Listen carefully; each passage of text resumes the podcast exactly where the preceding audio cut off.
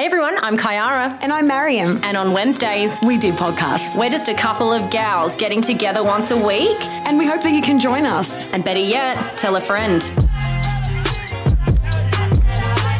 Hey Kayara. Hey Mariam. Hey everyone. Hey guys. Welcome to Wednesday. Oh, I can't even believe we've rolled around to another Wednesday. Shit, they're just coming closer and closer. The year goes really fast. Do you notice that as you've gotten older, the years just seem to fly by? I thought that it was just an old person's thing, and now I know. I, I must be one of them, because now I'm like, shit, I blinked and it was January and now it's March, and goodness well, me. You are getting older now. I mean, not at all older, like old, old, but for sure once you start to gear up to your mid to late twenties, you do switch a gear, I think. Yeah. Once you hit twenty-five. And everyone's like, oh, this is the time of your life. I'm like, well, I am twenty-six and if this is the time of my life, fuck Amazing. me. That's so good. As usual, looking great. Love the hair, love the dress. Yeah, thank you very much. And you're dolled up today, not in your tracky pants. No, and- I haven't. Uh, my plan was work, then go to the gym, go home, then come here, or in some sort of order like that. And I actually only just left work, which is the, the equivalent of a normal person leaving work at maybe seven o'clock at night. So it's been a bit of a day, but that's okay because I'm driven and I actually like working, same as you in some Some days are better than others, I think. Yeah, well, work is what keeps you going, isn't it? If you you work to live and live to work. Exactly. I think that's why it's important, if one can, to be in some in work that they find fulfilling and in work that, you know, that they enjoy. Yeah, which for sure. is hard. Or, you know, back it up with something that fulfills you and that you enjoy. Oh, that's the other thing, exactly. Yeah. A hobby or something you can do on the side, a project. Yeah, absolutely, because everybody's like, oh, I hate my job. And sometimes you just have to do shit jobs. You've got to make ends meet, I get that. But you have to also fill your life with something that makes you happy. Oh, couldn't couldn't say so that. So Wednesdays are keeping us alive at the moment, hey? Do you know what? Yeah, I said that at the start of the year. This is what I wanted to do, and a big thank you to you, because I remember thanking you, like, thanks for doing this, because it's um, it is just glorious to have something going on. Well, outside um, of the normal world. I haven't told you this yet, but why, what's a better time than live on air to tell you? So I had um, somebody ring me yesterday, and um, they'll be listening to this, I'm sure, because they said that they've listened to every episode, and they rang me and said, oh, you know, we haven't spoken in ages. They actually bought a car off of us, like, you know, and right. um, they said, oh, we haven't spoken in ages, but I've been listening to your podcasts, and I just want to thank you girls for being so honest and open and talking about all of these things. Just some random person. And I was like, yeah, That's man, so this nice. is what this is all about, you yeah. know. And thanks to all the friends and the average people that have to listen because, you know, we're friends. Yeah, the friends that we forced to listen to. That is really nice. And it's like I said last week, I feel like we're really forming this little community. Yes. And this place where people can, you know, speak freely and open up discussions and join in on the conversation. Yeah. And I just froth on that. Good on you. So what's happening this week on the podcast, Mariam? So this week I wanted to talk about what drives you, or we wanted to talk about that. I always find it fascinating when I meet somebody, what makes that person tick? Why are they the way they are? Because you meet people who are of all different walks of life, who are so different to you maybe, and quite quickly I can often gauge whether or not I'm going to get along with someone. And even that's fascinating. It's like, what is it about this person that I'm picking up on that we've got in a similar vibe, or what is it about them that I'm picking up of a different vibe? And it makes you think, what is it that drives people? What is it that they're about? I'm always interested by that. Yeah. So what like makes me me? What uh, makes you you? Yeah, God. From the beginning. Are you ready? Would you be willing to dive in? Should we do a little deep dive? Sure. Fuck it. Why not? You don't have a choice. I don't have a choice. Because we're doing a podcast. So, yes. Uh, what makes Kayara Kayara? It's one hundred percent sass. No, it's not. So, um, I was born in the Riverland, and the Riverland is a sort of region of country, South Australia, three hours from the nearest city of Adelaide. I was born here. Both of my parents, you know, were obviously living here. They met at the Vines nightclub, represent. Is that still a thing? It is not a thing. But, but the people of the Riverland will know how many relationships were made or broken there. And probably lots of babies conceived from nights at the Vines. From nights at the Vines, yeah. yeah. Well, yeah. Mornings that you don't remember anyway.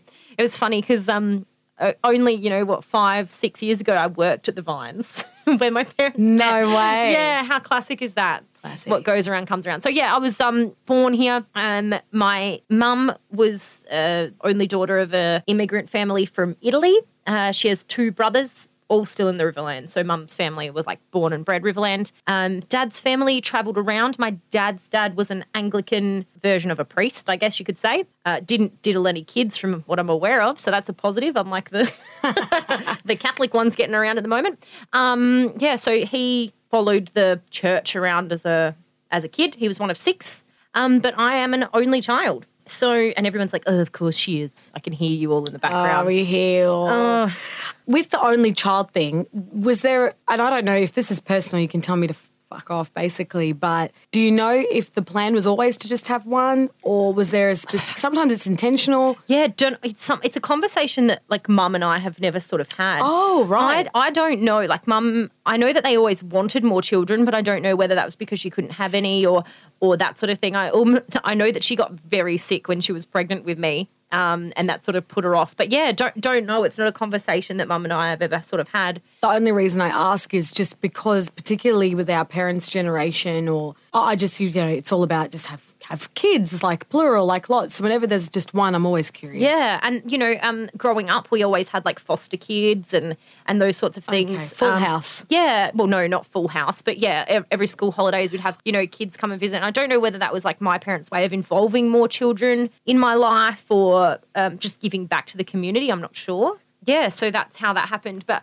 I think one of the really interesting points of, like, my growing up was in, you know, Christmas and school holidays, we'd go visit my dad's side of the family up at Crafers in the Adelaide Hills. My grandpa had the church there up on the hill, so anyone driving up the freeway listening to this, check out to the left there and you'll be able to see it up on the hill. So we, like, grew up as I'm the eldest of thirteen grandchildren. Wow. Yeah, on that particular side. And so, for example, I'm twenty-six, and then interesting fact, there's one that's twenty-five, one twenty-four, one twenty-three, one twenty-two, one twenty-one. Well, with thirteen. Yeah. All, fair like, enough. thirteen years, one at every age below me. So, um, yeah, we would hang out there, and it's so interesting because I look back on it and I'm just like, although my grandfather was a man of religion, I never felt it. I never felt it, and I don't know whether that's just because of the type of people that he were or knew that I was never going to be interested in it. Or when you say you never felt it, do you mean you never vibed with it? Like, or do you mean you never really no, I never felt connected? The, no, I never felt the pressure. Ah, okay. okay you know, cool. And, and everybody listening that, you know, is of some sort of religion or whatever, um, kudos to you because it takes quite a lot of effort. Um, but, yeah, like, you know, every Sunday, every Easter, every Christmas, it would be that was what it was all about. We might have done, you know, a quick prayer. I'd always sit there in silence or whatever. But it's so funny, from such a young age, nobody was ever like, you must do this. You mm-hmm. must, you know, it was always a free will, which I really appreciate. Went to a Catholic primary school, um, went to Loxton High School, which is where, you know, primary school is where a lot of my friends are still from. So I got to keep a lot of my friends from primary school. We carried through all the way through high school, battled some really tough stuff as girls do in high school. Did you? Yeah. High school is shit. I mean, it's also the best time of your life. You have to sort of like mm. work out, okay, is this the best time of my life or the worst time or both all at once? And I think high school really shaped me as a person. Wow. Yeah, I think it really did. You know, I formed some really strong friendships, which I'm super grateful for, and it's also like where I met my partner. High school sweetheart. Yeah, which, you know, that term makes me absolutely gag, like, ugh, disgusting. But um, somebody shared this thing on Facebook the other day that was like truths about people who are still with their high school sweethearts, and anyone that knows me knows that I am not like a emotional person, but I read it and I legitimately teared up. Like, oh, I have to, I have to read it to you. So it was this lady who wrote it. She met her husband when she was fourteen, and I was just like, oh, that's how old I was. And um, everything just screamed true. And it said something about being in high school, you know, you get to grow up together, you know, so not only do you go through all of the really good stuff, you go through all of the really bad stuff and all the rumors and all of the, you know, friendship breakdowns and all of that stuff, but you do it together and you get to build your values together instead of bringing values to the table that might not have the same outcome. You know, when you're an adult and you meet someone and you've already got all of these ideas of what love's supposed to be. Right. Yeah, that's beautiful way to that's a beautiful way to look at it too. Yeah. So in one sense, I'm really, really lucky. You know, so many people told me like, oh, no, no, leave that. You have to go experience other things. You have to grow as a person. But I think I made the right decision to grow together. That's so nice. And really you you you don't have to go and do that. It's whatever happens for you, and in your case it's worked out beautifully. Yeah. That is so So you, far, You're so the good. Jason and Kelly. Who's Jason and Kelly? Jason and Kelly were this couple that got together when we were all in school, and they were honestly just perfection, and they're married to this day. I think they've got two kids. Yeah, they're cute. Heaven. And everyone's always like, oh, the Jason and Kelly, and they are just the most lovely people. I've known Jason since we were primary school together. Well, I mean, I don't know them personally now, but I know through Facebook and things that they're still together and yeah. really happy and that. But yeah, that's what oh, you remind and as me of. We, it's and nice. As we know, if they're happy on Facebook, it must be true. Well, it must be. Jason and Kelly, if you're listening, oh God, hit us up. Are you actually happy? I can't. I can't ever let the Jason and Kelly fantasy like not be real for me. I hold on to hope through those two. I'm like that with Channing Tatum. And he's oh, now they've broken up. I know. And Jenna, ta- and Jenna doing the you know gorgeous dancer. I'm like, no, you are my forever people. I get very emotionally attached and invested to my celebrity couples too. And let me tell you, that was nearly a day off for me. Yeah. I remember I had to report on it at work, and I couldn't cope. Yeah. I didn't understand. I was Love devastated. I know. And maybe that's the thing. You know, my parents aren't together anymore. Oh, I didn't know that. Yeah, my parents separated. I don't know, five years ago or something, and. They came to, like, you know, my partner and I's house and went, oh, you know, they started getting upset. They're like, oh, we just want to let you know we've, like, given it a real shot and, um, you know, we're going our separate ways. I was like, cool, are you happy? And they're like, what do you mean? I'm like, like, does this decision make you happier? Well, we think so. I said, well, good on you. Off you go. Okay. If you're not happy, get the fuck out. You're wasting each other's time, you so know? I agree, one thousand percent. Yeah. So tell me about your parents and yours relationship growing up. Were they strict? Were they loosey-goose? Were they fun? What was it like? I don't know. My parents were so busy, I guess. But, yeah, I, I, I wouldn't consider them strict. You know, I got to go to the parties. I got to live, I guess, you know. I wouldn't consider them strict. They certainly weren't loosey-goosey either. You know, they had values and, yeah. and I was brought up. You there know, were boundaries. There were boundaries. There were clear boundaries. Yeah, yeah, very clear boundaries that every now and again I would cross, you know, as a good teenager has to. Yeah, but, it's tradition. Yeah, it's tradition. But no, I think that there was, uh, there were a happy medium there. You know, there, there's lessons that I've learned from them that I'd certainly carry on if I did have kids. There's fucking lessons that I've learned that I wouldn't too. You know oh, what I mean? Like yeah, there's, of course. There's, especially when it comes to relationships and stuff like that, there's lots of things that I'm like, no, I actively try to not do those things, mm-hmm. you know? Who are you, who were you closer to growing up with, mum or dad? Dad. Daddy's girl. Yeah, mum and I are the exact same person. Oh, so because you're the same, you clash. Yeah, sorry if you're listening to this, mum. She knows that. I'll tell her to her face. No, it's really tough, and still to this day it's really tough when two very independent, strong-willed, outspoken women get together.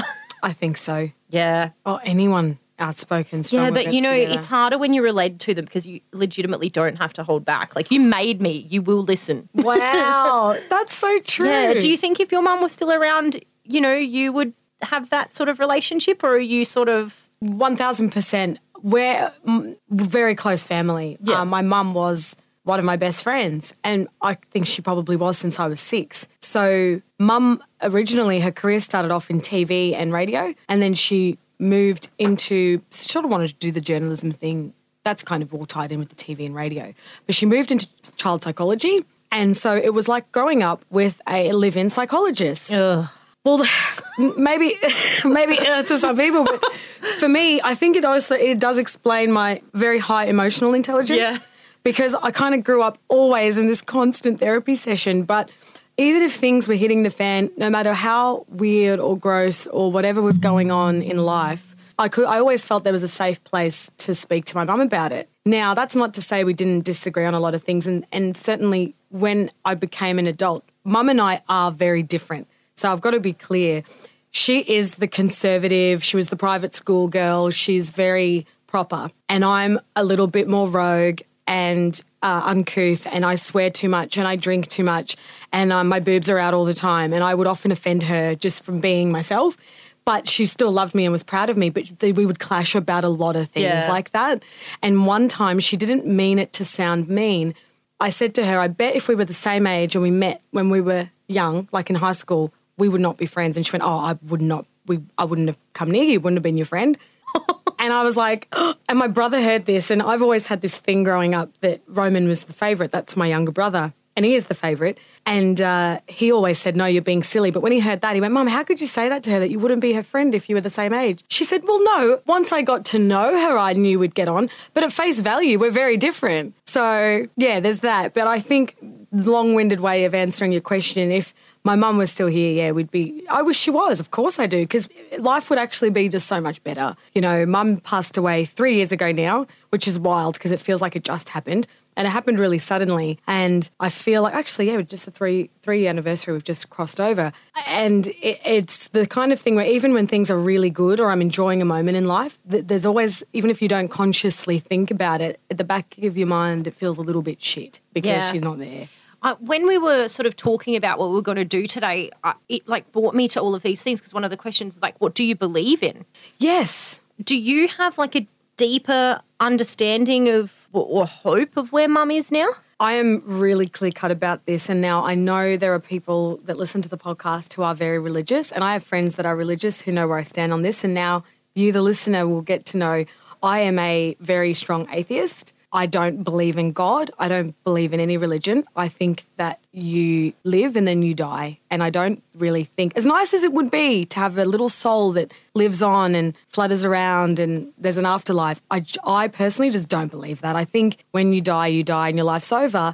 And that, that thought shouldn't actually disturb you. It should really motivate you. And it's what certainly motivates me. You go around once, time is precious, and make the most of it because who cares? Yeah. You're going to be dead you know, anyway. It... Do you know, one person said to me, people tell me all the time, like, Kara, you're going to hell. And I'm just like, yeah, cool. I like the warm weather. Um, you know, I'll book a bus. Me and all my mates can go together.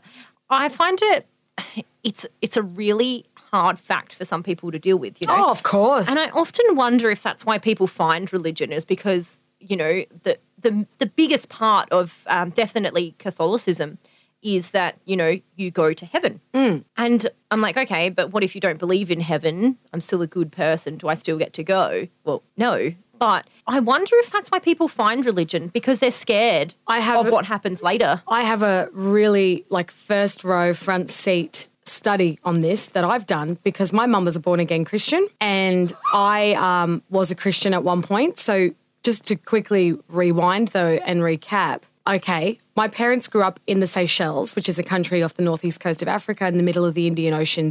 Google it. That's all I can say. It's a tiny little place you most grass people skirts? have never heard of. Are they grass skirts? No grass skirts. Okay. Yeah. No grass skirts. French settled there. Anyway, the Seychelles. They grew up in a strict Catholic upbringing, super, super strict, a lot of guilt. Many of those sort of um, places where the uh, religions came and settled on. Yeah, exactly. Yeah. So they grew up strict Catholic. So their whole thing when they, you know, left home and grew up and became their own adults in their twenties was there is no God. So we actually grew up in our home, our household, as atheists. Then when I was uh, about sixteen, seventeen, I went through some tough times as a teenager, and my dad's younger brother and his family were born-again Christians, and we were visiting them up at the Sunshine Coast, and they're like, we're having a church tonight, come.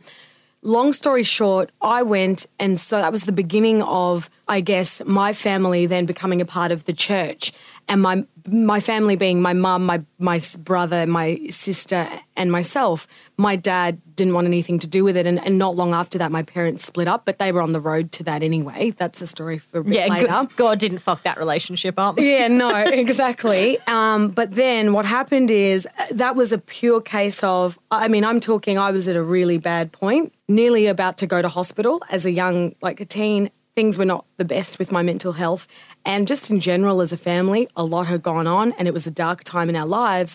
And certainly being a part of a community and finding some sort of hope and learning about God and religion or the Christian faith gave us something to live for, you know? And it was an interesting time of my life because now I look back and it's the weirdest thing that's ever happened. And I, I have friends still from that time, some who are still in the church, some who have left. And we always reflect on, like, what a wacky time. I joined the church band. I was, you know, singing in the worship group or whatever they call it now. I can't even remember. Um, you know, my brother became a youth leader, and everything was really, it, church became our life. And it's a big part of why I got married so young, because that's what you do in the church community. You get married really young. Anyway, because you couldn't have sex before you get married. Because you're not meant to have sex before you get married. So there's this whole thing. I don't know if anyone's familiar with the A O G scene, the Assembly of God, born-again Christian thing. It, I don't want to offend anybody here by what I'm about to say, but just as someone who's experienced it, it, it is a bit culty. Mm. Um, and, and it's interesting because that's the perspective that all our family had. Like, you guys have joined a cult, and I, I know of people who are going to go, I can't believe you just said that, so offensive. Sorry, don't mean to be. I've done it. I've lived it for like years. Anyway, I left. When my husband and I, that experience with my ex was what really taught me that I can't be a part of this world anymore. Too much bad things were going on behind the scene. And it's all just bullshit, basically. And I reached a point where I realised heavily, no matter how many times I prayed or read the Bible, I just truly didn't believe in God. And I never experienced any miracle or any kind of feeling in myself.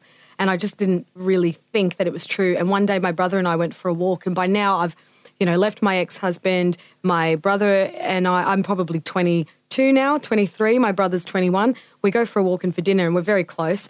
And uh, I say, hey, I've got to be honest with you about something. I actually don't believe any of this stuff that I've seemingly believed in for the last seven years. And he said, neither do I. And we were both free and we never went back. How did the relationship breakdown go, considering you were a part of the church? How was the divorce perceived? At the time, because of things that were going on, no one blamed me for walking okay. away. Actually, my pastor at the time, the pastor of the church, was just a legend. The guy who married us, absolute legend. And I was very close with he and his wife and their, their young kids. And he, um, people just couldn't really believe what was happening. Yeah. And they, at one point, the pastor said to me, not one person would blame you for walking away. By that point, though, I'd really thought, I had a moment. It was my twenty-first birthday. I always tell this story because it doesn't always happen for people. But for me, there was an exact moment that I knew and a change happened in me. It was my twenty-first birthday and uh, everything was getting set up at my friend's parents' property where I was having a, my birthday party under the marquee. And I remember standing there looking around, everyone setting up. Husband wasn't there. He was somewhere at the time, wasn't there helping up. People were like, where is he? He should be helping. And I looked around and I was just thinking about everything in my life. And I thought, oh my gosh, I'm twenty-one. Like, that's so young. I am twenty-one years of age and this is what my life is and what my life is supposed to be for the rest of my life. No thanks. You don't have a gun to my head. No one can keep me here. And from there, that was my moment of change and never, ever looking back. Don't do controlling relationships. I don't do anything making me unhappy. And that kind of was the beginning of, I suppose, what always drove me and also made me really scared of men and relationships for a long time. And I stayed single for a very long time. But also after that, I think it was then mum's death that further propelled me in that whole, like, we get one shot, life's too short. You've really got to really do what makes you happy because it's really, time's very precious and you're precious. Your life matters and you don't want to waste it being mistreated or feeling unsafe or, or feeling unhappy. Yeah, I find religion such an interesting beast. Like, I've... If I could, I would study religion, like, you know, mm. Scientology and, and, uh, and, you know, all of these different religions who all look at this book, you know, most of them, the same fucking book, and take all of these different things out of, you know, like a book that was written thousands and thousands of years ago, supposedly, that says this is the way we have to live now in twenty nineteen. It's just like the rules change, laws change, things change, but you won't. It's just like religion starts as this really welcoming, inclusive place and then ends up being an exclusive exile place where they cut everything out and stop welcoming things in, like change and people. And, and you know, it does, it can bring people together. And I think that's the fantastic part of it, the community and, and those mm. sorts of things. But you can build that in a lot of ways, you know. This is a community. I often wonder, like, in two thousand years, will Harry Potter be a religion? And I don't joke about that. You know, like, it is funny. The idea of it's funny, right?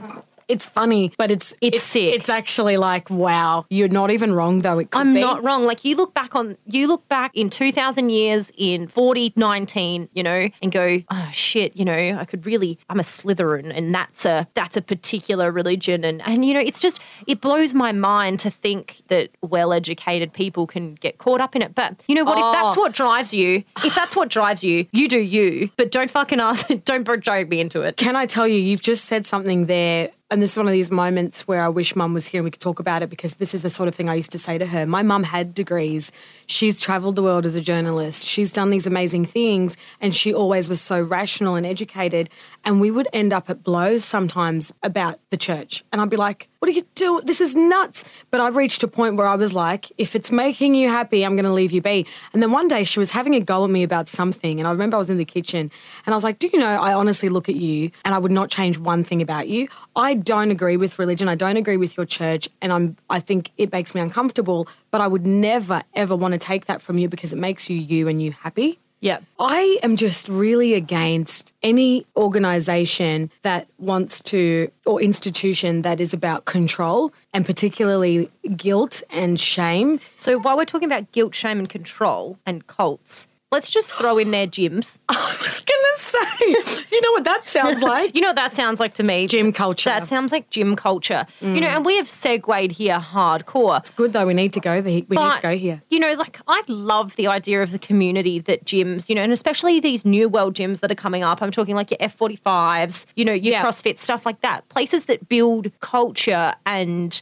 community, et cetera, and then start inclusive like a good religion does and invites you in and tells you you're doing all of these great things, and then starts excluding things like food and fun and time with your family and things that make you happy because you have to spend more time at the gym with that gym community that you built. Mm-hmm. And you can only be friends with people at the gym, and you have to go to the gym seven mm-hmm. days a week. And it's like if you miss church, it's like when you miss yeah. church and the pastor the next week's like, where were you? If you miss training or you miss, or you're just not gone to the gym for a few days, well, where, where have you been?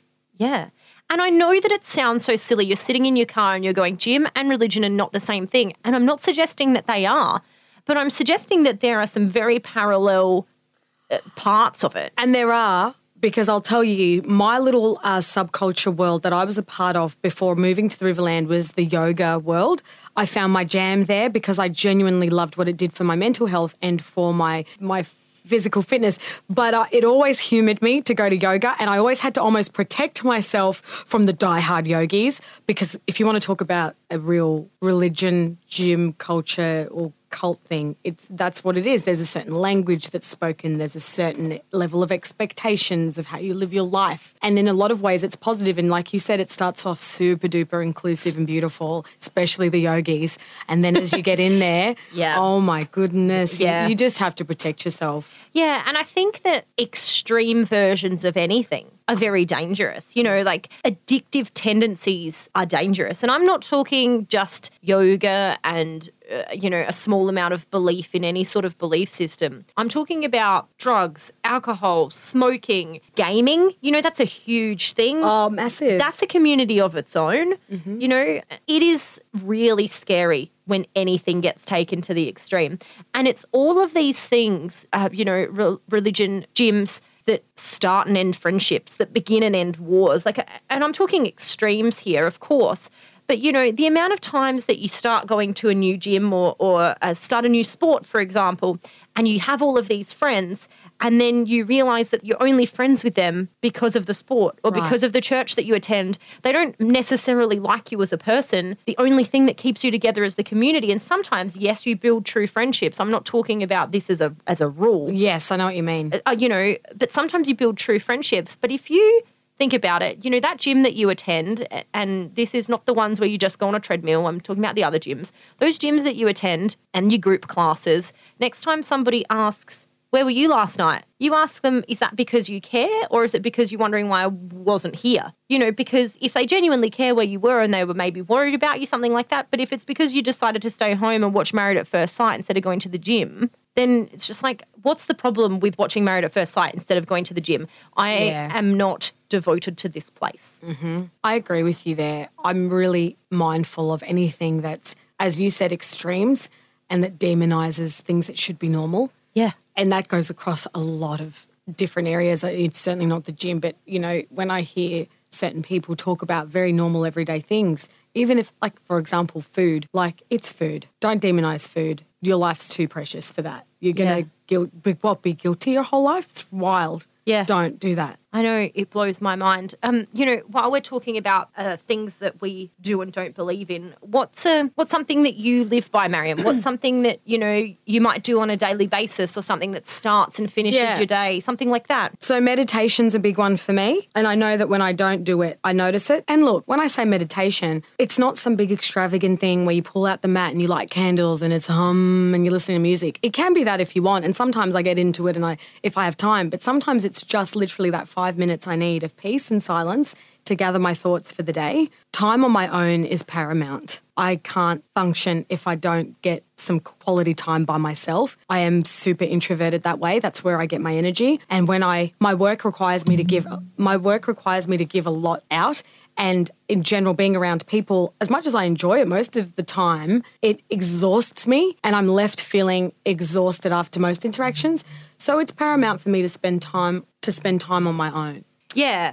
That's I mean, probably something that I do as, in terms of, that's not necessarily something I live by, but it's something that I would do on a daily that is part of my routine, that's part of what I need to do to function. You know, last time I went, and I think I told you about the doctor's appointment that I had in the first episode, I went to the doctor's and I was like, you know, I'm just feeling not me. And mm. and I couldn't put my finger on it. She's like, you know what you need to do, girlfriend? You need to meditate. And the first thing I said to her was like, I ain't getting stuck in my thoughts. Oh, wow. Like, I was just like, no. Like, what if something bad happens? Like, what if I think of something that I hadn't thought of? And then I like spiraled a bit for it. And I was like, what's the worst thing that can happen? So I downloaded this app and it was like teaching me to meditate, because one thing that I've never sort of done is just sit down, because I didn't realize that meditation was not thinking. I thought it was just like sitting there and being in silence and letting your thoughts go. But actually what it is, is letting your thoughts come in and letting them go, like letting them come in, thinking about it and letting it go. I personally hate meditation, but good on you. It's not for me. I think that for, it's just about what works for you. And if I think for anybody, once you know what your emotional triggers are in life, or whatever gets you angry, whatever gets you sad, whatever makes you happy. It's kind of going back a couple of episodes where I talked about that list, that yeah. checklist. When you take the time to work out what works for you, do what works for you. Yeah. Uh, do you know, and what would something be for yourself that you live by, or what gets you through your week to week? What's driving you? Um, I don't know what drives me. I guess the next challenge and the next everything is is what drives me. But something that I find I cope with things with is um, is the water. Like, I always find that what saves me from stress and, um, you know, anger and all of these other emotions that I cope rather well with is the water. And, you know, here we're, we're lucky we've got the river, but a lot of people say that salt therapy is a thing. It's a total thing. Yeah, it's a total thing. Um, salt makes me really itchy, and I hate the beach, mentioned in last week's episode. Yes, I know, I remember. But, you know, like my partner and I for Christmas, we got a spa, because every night we go and sit in it. And I'll do that by myself. Like, I go in and I sit in it, and I can sit in there in silence for twenty minutes, not meditating, not thinking about anything, but just sitting in it and letting all of the emotions wash away in the water. Isn't that beautiful? It sounds really romantic, doesn't it, when it I does. put it that way? But that's just the one thing that I do. And, you know, you might wake up every morning and have a cup of tea with lemon in it to get your metabolism going. Good on you. Like, if that's... Everyone's if, got their thing. You know, Kayara, that's one thing. We don't have a lot of... We have a lot. We actually have quite a lot more in common than... We realised. Than not. And then we realised. But the water thing is a big one for me too. So... As I've also said, I just grew up by the beach yep. and always going to the beach. And where I lived before I lived here was right near the beach. And a big thing I did most mornings, even before work, was the sunrise at the beach. Not always swimming necessarily, just more the walk up and down, trying to clear the thoughts, that kind of thing. But being near that energy of the water is everything. And I'm really lucky where I live here. It's way in the distance, but from the water's my ki- there. From my kitchen I can see the river, and so it just what it does for me just to be, even be able to see it. I'm like, water. Water's a real thing. You're it's right. It's a real thing, and you know your body's made up of like I don't know what the actual figures are, but like eighty percent water. It's mainly water, and you have to realize, like you know when when the moon pulls seas and oceans for miles when the tides come in and out. Like you have to understand that that must have some sort of effect on something that's made of eighty percent water. Like that's, it's huge. So if you ask if I have any sort of beliefs, I guess I am a bit of a spiritual in the sense that I do believe that maybe like the moon and, and that sort of stuff has an impact on our moods. Yeah. I do believe in a little bit of star sign stuff. Like I'm a Capricorn. Mm, like I'm me too. Yeah. Do we already know this? No, I don't know. I don't even know when your birthday is. When's your birthday? twenty-eighth of December. Oh, when's yours? Jan six. And my partner's We're Jan eight. No. Yeah. And, you know, two two Capricorns aren't supposed to work, which I find really interesting because you're supposed to butt heads. Capricorns are the goats. And do you know what I find wild about that? Any Capricorn I've met, house on fire. You get along yeah. like a house on fire. Always. Yeah, but I Isn't mean from funny? From like a relationship point of view, like oh. a like a loving one. Like oh my gosh, sorry, I'm you know, I'm thinking yeah. about you and me. Like we're the best. Yeah, but yeah you and your partner. Yeah. Oh, that's interesting. Yeah, you know what? You're right. It's oh. not supposed to work. No.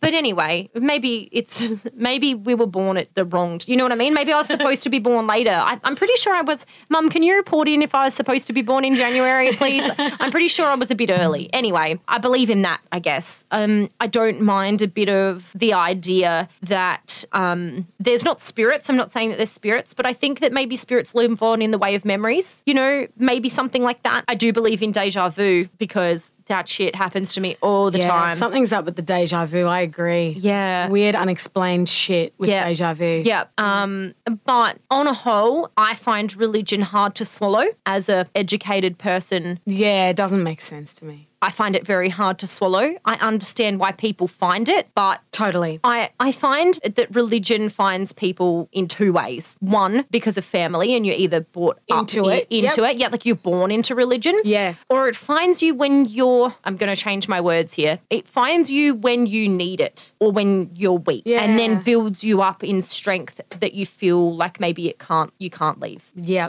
And that's not because they say you can't leave. I'm not suggesting that this is a Scientologist cult, people. People. Although if you are in one, please contact me because I find it very, very interesting. Um, I find it really interesting how people could believe that, that like, Scientology is based on aliens. Like, mm. it's unreal and that you purchase your levels. Like, there's multiple levels and the highest level you buy. It's such a, sorry, it's such a, like... It's crock, a tax scam. Like, it's a tax scam. Which, you know, is also very interesting as to why there's all of these celebs, et cetera, in it. And it's just, you're taking away from people that have true beliefs. You know, the oldest religion religions on the planet, like Hinduism and, and and all of that, it's all built on love and all of this really interesting, deeper stuff and not money. Mm. And, you know, as soon as something's commoditized or, you oh, know, yeah. incentivized with money and, and, you know, the church, we all know, has the most money in the world. Exactly. Like, I did not know this. Did you know that I'm pretty sure it's Sanitarium? I know what you're about to say, I think. Is owned by the church? Yeah, it is Sanitarium um, and it's owned by the Seventh Day Adventist. Yeah. Is that Mormons? Don't know. But it's Sanitarium. Yeah. So this is terrible. I stopped buying Weet-Bix. Really? Yeah. Delicious. Fuck them. If I wanted to donate money, I'd come in on a Sunday and drop some money in like a in, I know, in a the, velvet. The whole ten percent of your wages and. Didn't know that. They, yeah. Did, oh. I didn't know that until a couple of months ago, which I was doing an, a loan application for a church and, um, and I was looking because, you know, I work in finance and I had to get through their financial statements and I saw this thing called tithers, like tithers. Tithings, right? Yeah. Great tithings we bring for you and your king. Yeah, yeah, yeah, yeah. Tithes, yeah. Yeah. So tithers is the ten percent thing. And I was just like, I'm sorry, I like I don't even leave myself ten percent of income every month. No, you're meant to sa- save ten percent. But look, it, that is a big thing. And I remember church on Sundays, even working my little high school job at Target, everyone looking looks at you. When the, the bags, every service, the ushers come around with the little bags and they get handed down the, the row. And so, do you know, I can't, I'm going to admit to something here. Did you take money? No, I never oh. took money, but I would pretend to put money in. And isn't that, isn't that sad? Because it's everyone's sad. Like, if you, because it was almost like I'd rather pretend and live with my own little issues with that than, than actually not put any money in at all and have the shame. And the truth was I just didn't have the money to put in. Nor understand why my hard-earned money had to go to this place. They seemed like looking at the venue. They, they were doing just fine. Yeah. Pastor in his nice suits, his wife that doesn't work a job. I think you guys are okay. Yeah. And, you know, like I said, I, I grew up in a family, you know. My grandparents lived in a church-supplied home, which, you know, I have some of the fondest childhood memories in. Like, I'm so grateful to the church in that sense that I had the school holidays there up in the Adelaide Hills.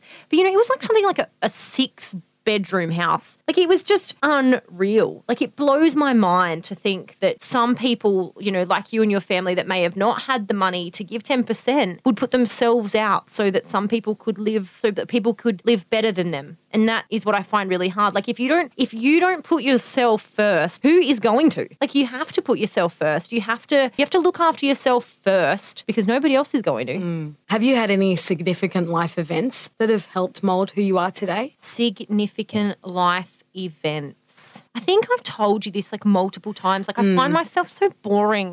It's like so you've boring. got to go through so much stuff which shapes you as a person. And I was just like built in this mold. I don't know. Everyone would say, Clara, you've been through some shit. I don't know what. Like I genuinely don't know what made mm. me be like the glorious, delightful human being that I am now. And you know why I think people would think you have is, you know, they say there's that saying that sort of fucked up people are the best kind of people because they've just been through a lot and they understand. I'm not saying you come across fucked up at all, but you do come across as someone that knows a lot and that has a lot, a very broad perspective on things that I, in my mind, would have imagined you to be someone that's lived in lots of different places, gone through lots of different life experiences. And when yeah. you said to me, I haven't really gone through anything, I was like, you've had to have had a crisis. Yeah, I know. And like, I'm, isn't it a sad world that I'm like, I want a crisis. Like I, no. I, I want to prove to you that I deserve to be the person that I am.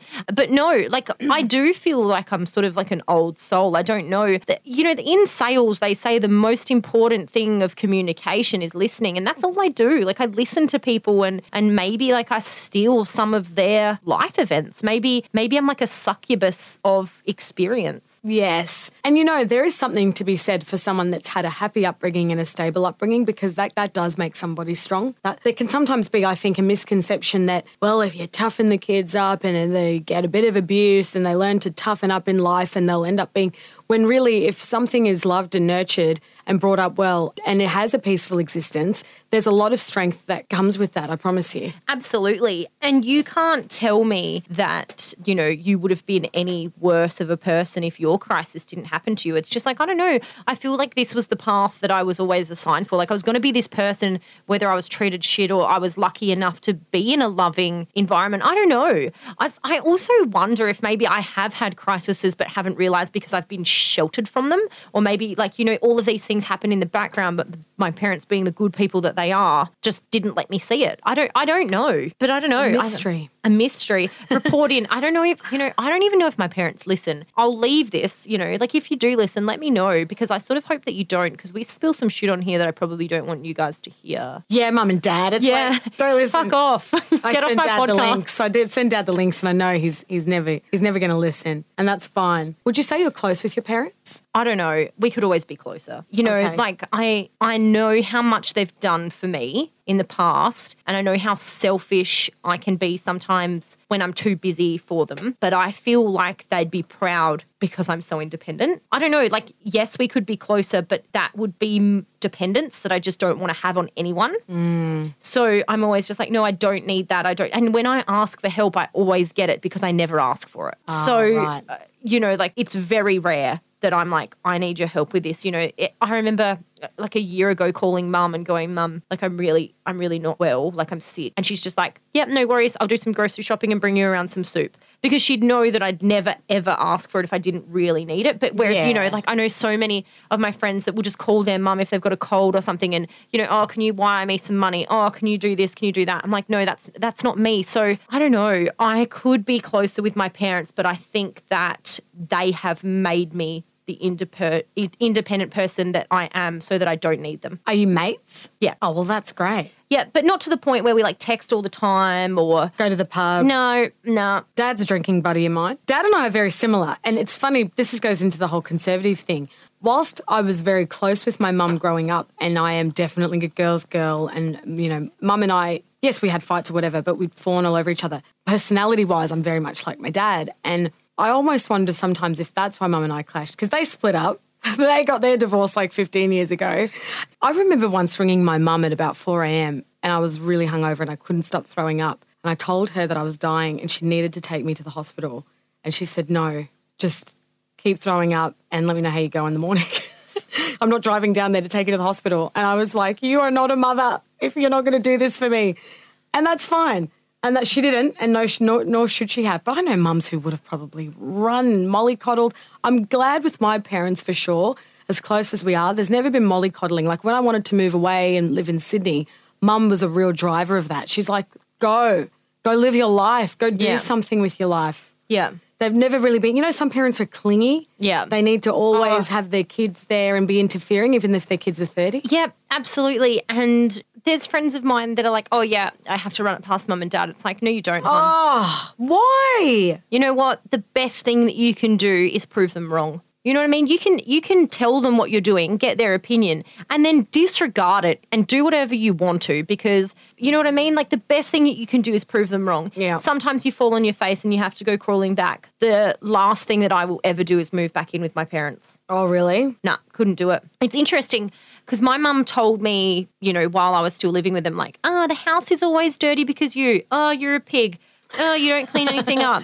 No, no, no, I can't wait till you move out. You eat all the food in the house, blah, blah, blah. You know, all of that shit that anybody that still lives with their parents will say that their parents say. You don't help out around the house. And I look now, you know, I've lived out of home for, I think it's six years. You know, I've been living um, in our own place. And I look at it now, I'm like, well, I keep a pretty tidy home. You know, my washing's always done. Was I the messy one? Was it my fault, Mum? No. Maybe it wasn't. Maybe you were the untidy person, or maybe because there was a family living in a home, it wasn't well kept. Of course, a house without people in it yeah. is going to be tidy. Congratulations, you're now, you know, lonely because I'm not there. Well done. And it's the mum thing to do because mum used to always do that as well. But then if I'd go home to visit, I moved out when I was really young as well, like eighteen.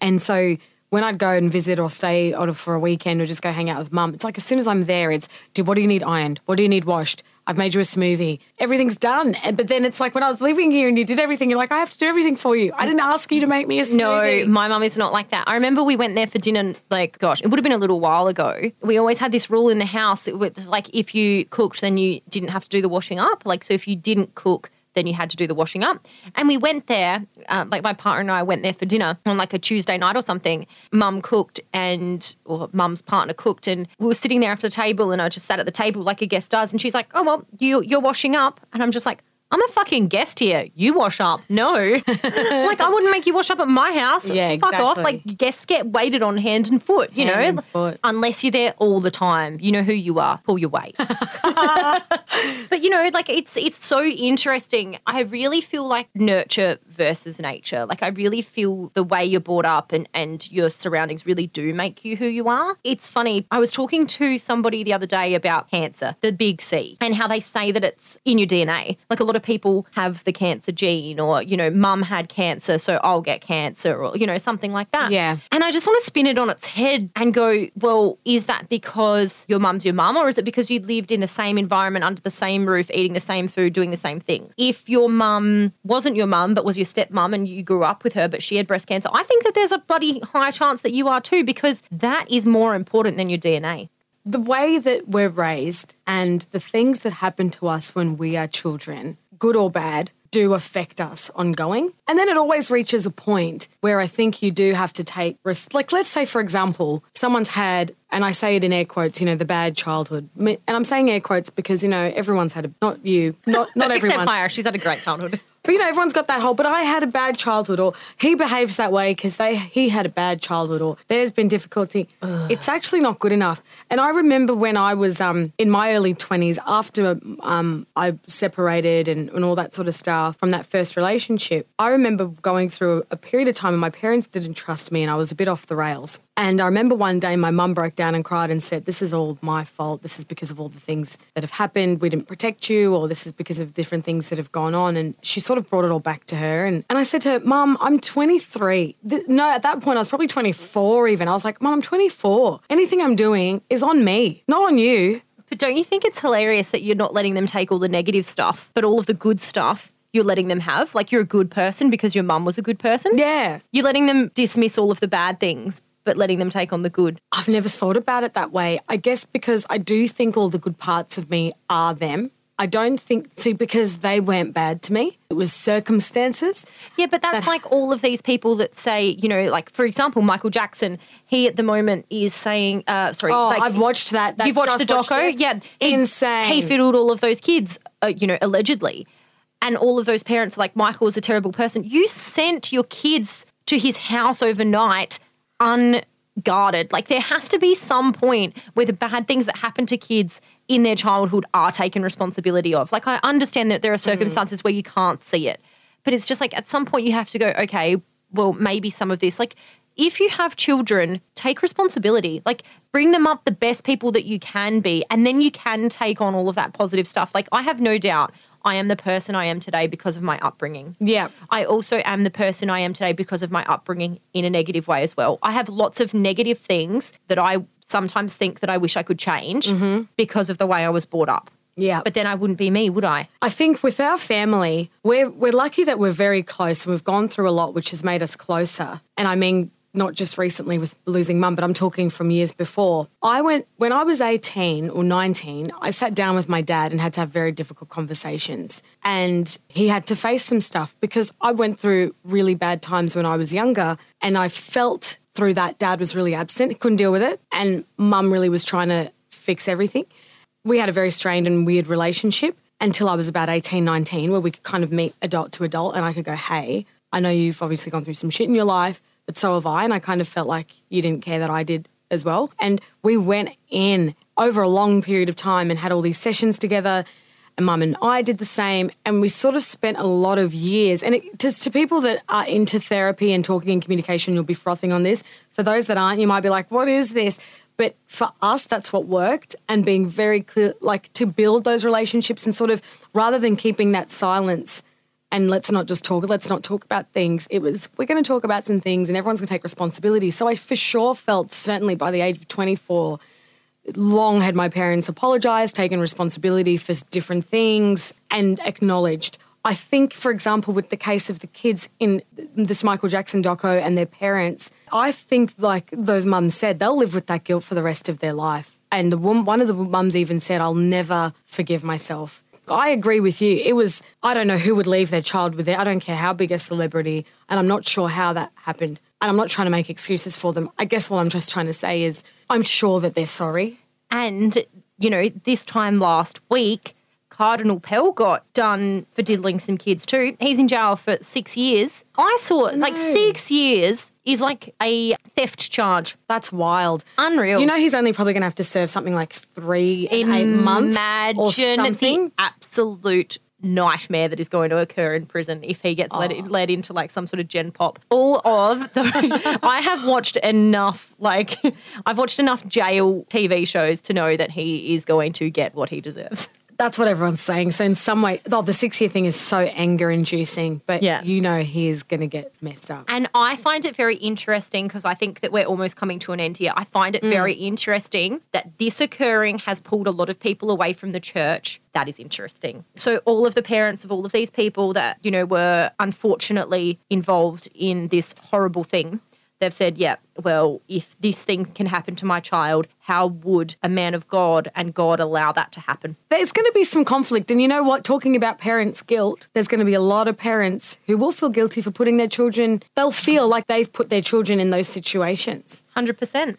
Because the fact of the matter is they probably did. You know what mm. I mean? Like, I don't know that any, uh, like as a child when my, my parents would send Uh, me to, what's it called, like church group on Sunday, whatever. Oh, what's that called oh, again? Shit. Bible group? Yeah, I don't know. The kids Sunday run. school. Yeah, Sunday school. I was like, no, I don't want to go to Sunday school. I want to go play on playgrounds like normal kids. I don't want to learn about that shit. You know, like I don't know of any child that wanted to be there at that sort of age. So I don't know. I still find it so confronting. Like every part of religion just really overwhelms me and I'm intrigued and interested in any facet of it, but not to the point where I'd actually ever involve myself in it. You echo exactly what my sentiments are. Exactly. We've covered on some pretty heavy themes here as well in today's episode. And so I just want to pause quickly and say that if you or anyone you know is feeling unsafe or triggered in any way, that you can always reach Lifeline on thirteen eleven fourteen. Anyone there will be able to help you work through anything at all and at any time. Kayara, as we leave and wrap up now, what do you think we should leave everyone with for the week, the thoughts, like looking back at everything we've discussed? Maybe a piece of advice. Can I lead with a piece of advice? Yeah, because that's what I was going to do. Okay, so my little piece of advice, and, and I think I might have already mentioned it, but I have this thing that I believe about relationships, and I'm a marriage celebrant, and if anybody ever asks me for advice, which I'm not at all legally entitled to give, take it or leave it with a pinch of salt. And I tell all of my friends this, whether they're starting a relationship. I believe that every relationship gets, when you start it, a certain amount of love and gets divvied up between everybody, and you get the same amount of love in this relationship as I get in mine. And you can use that love all up in a really short period of time if you want to, whether that be, you know, public affection, whether that be, uh, you know, all happiness, no conversation, no compromise, just one hundred percent love, then that little bit of love doesn't go a long way. And if you don't look after it and care for it in the ways like compromising, talking things through, trying new things, doing things that they want to do but you might not really appreciate, then you can fall out of love really quickly. So I feel like that's how love can last a lifetime. And I'm not saying that loving somebody is easy, because if it's easy, then you're probably doing it wrong. Like, love is hard. You know what I mean? Relationships are tough and you have to go through all of this stuff. But if there's one piece of advice I can give, it's that maybe you're not giving enough back. Like, if you're unhappy in your relationship because of no reason that we have already talked about, like all of those shit things. I'm not talking mm. about that hard stuff. I'm talking about the general stuff. You're like, oh, I'm just not feeling, that fucks me off. I'm not, I'm just not feeling the way I was. You know, I've lost the love. It's just like, well, where did you drop it, hun? Like, where did you give up? Like, you have to give some back. And if you have been doing that and trying, then maybe it's time to let go. Like, I understand that too, but you have to give it one hundred percent over a very long period of time, not just all at once. Give it a red hot go. I would like to leave everyone with the thought of going back to what drives you or what makes you feel good and what is the thing that you need to do. If if you're feeling particularly some kind of way or stressed about life, or you know you've got to make decisions, whatever it is, and if you've ever felt like you're just not coping, think about the things that do make you happy, those sort of things. And actually, I didn't even get to ask you this. That was a question I had for you. What was it? Kayara, was um, what is it that you do to relax and feel good, and what do you enjoy to do in your downtime? I realise I don't really know that about you. I do art. I live out on a property which is in the middle of nowhere, where I'm not surrounded by the hustle and bustle. Heaven. So I love that. Um, the water, I think I touched on that. You know, that's something that's really important to me. My partner, we spend a lot of time together, and my, you know, my wolf pack of girls. That's beautiful. So same as what I've asked Kayara, I want to ask you, if you, what what is it that's driving you? What are the things that make you so happy and feel fulfilled in your own life? Focus on those things, give them space and time, book in the time for those things, because they're really important. And yes, there's work and life and commitments and pressure that get, but you, you know, you will be able to do so much better at everything in life if you're happy and fulfilled. Yeah, prioritise yourself. You have to look after yourself first. one thousand percent. And as always, the way we like to end every episode, you do you, hun.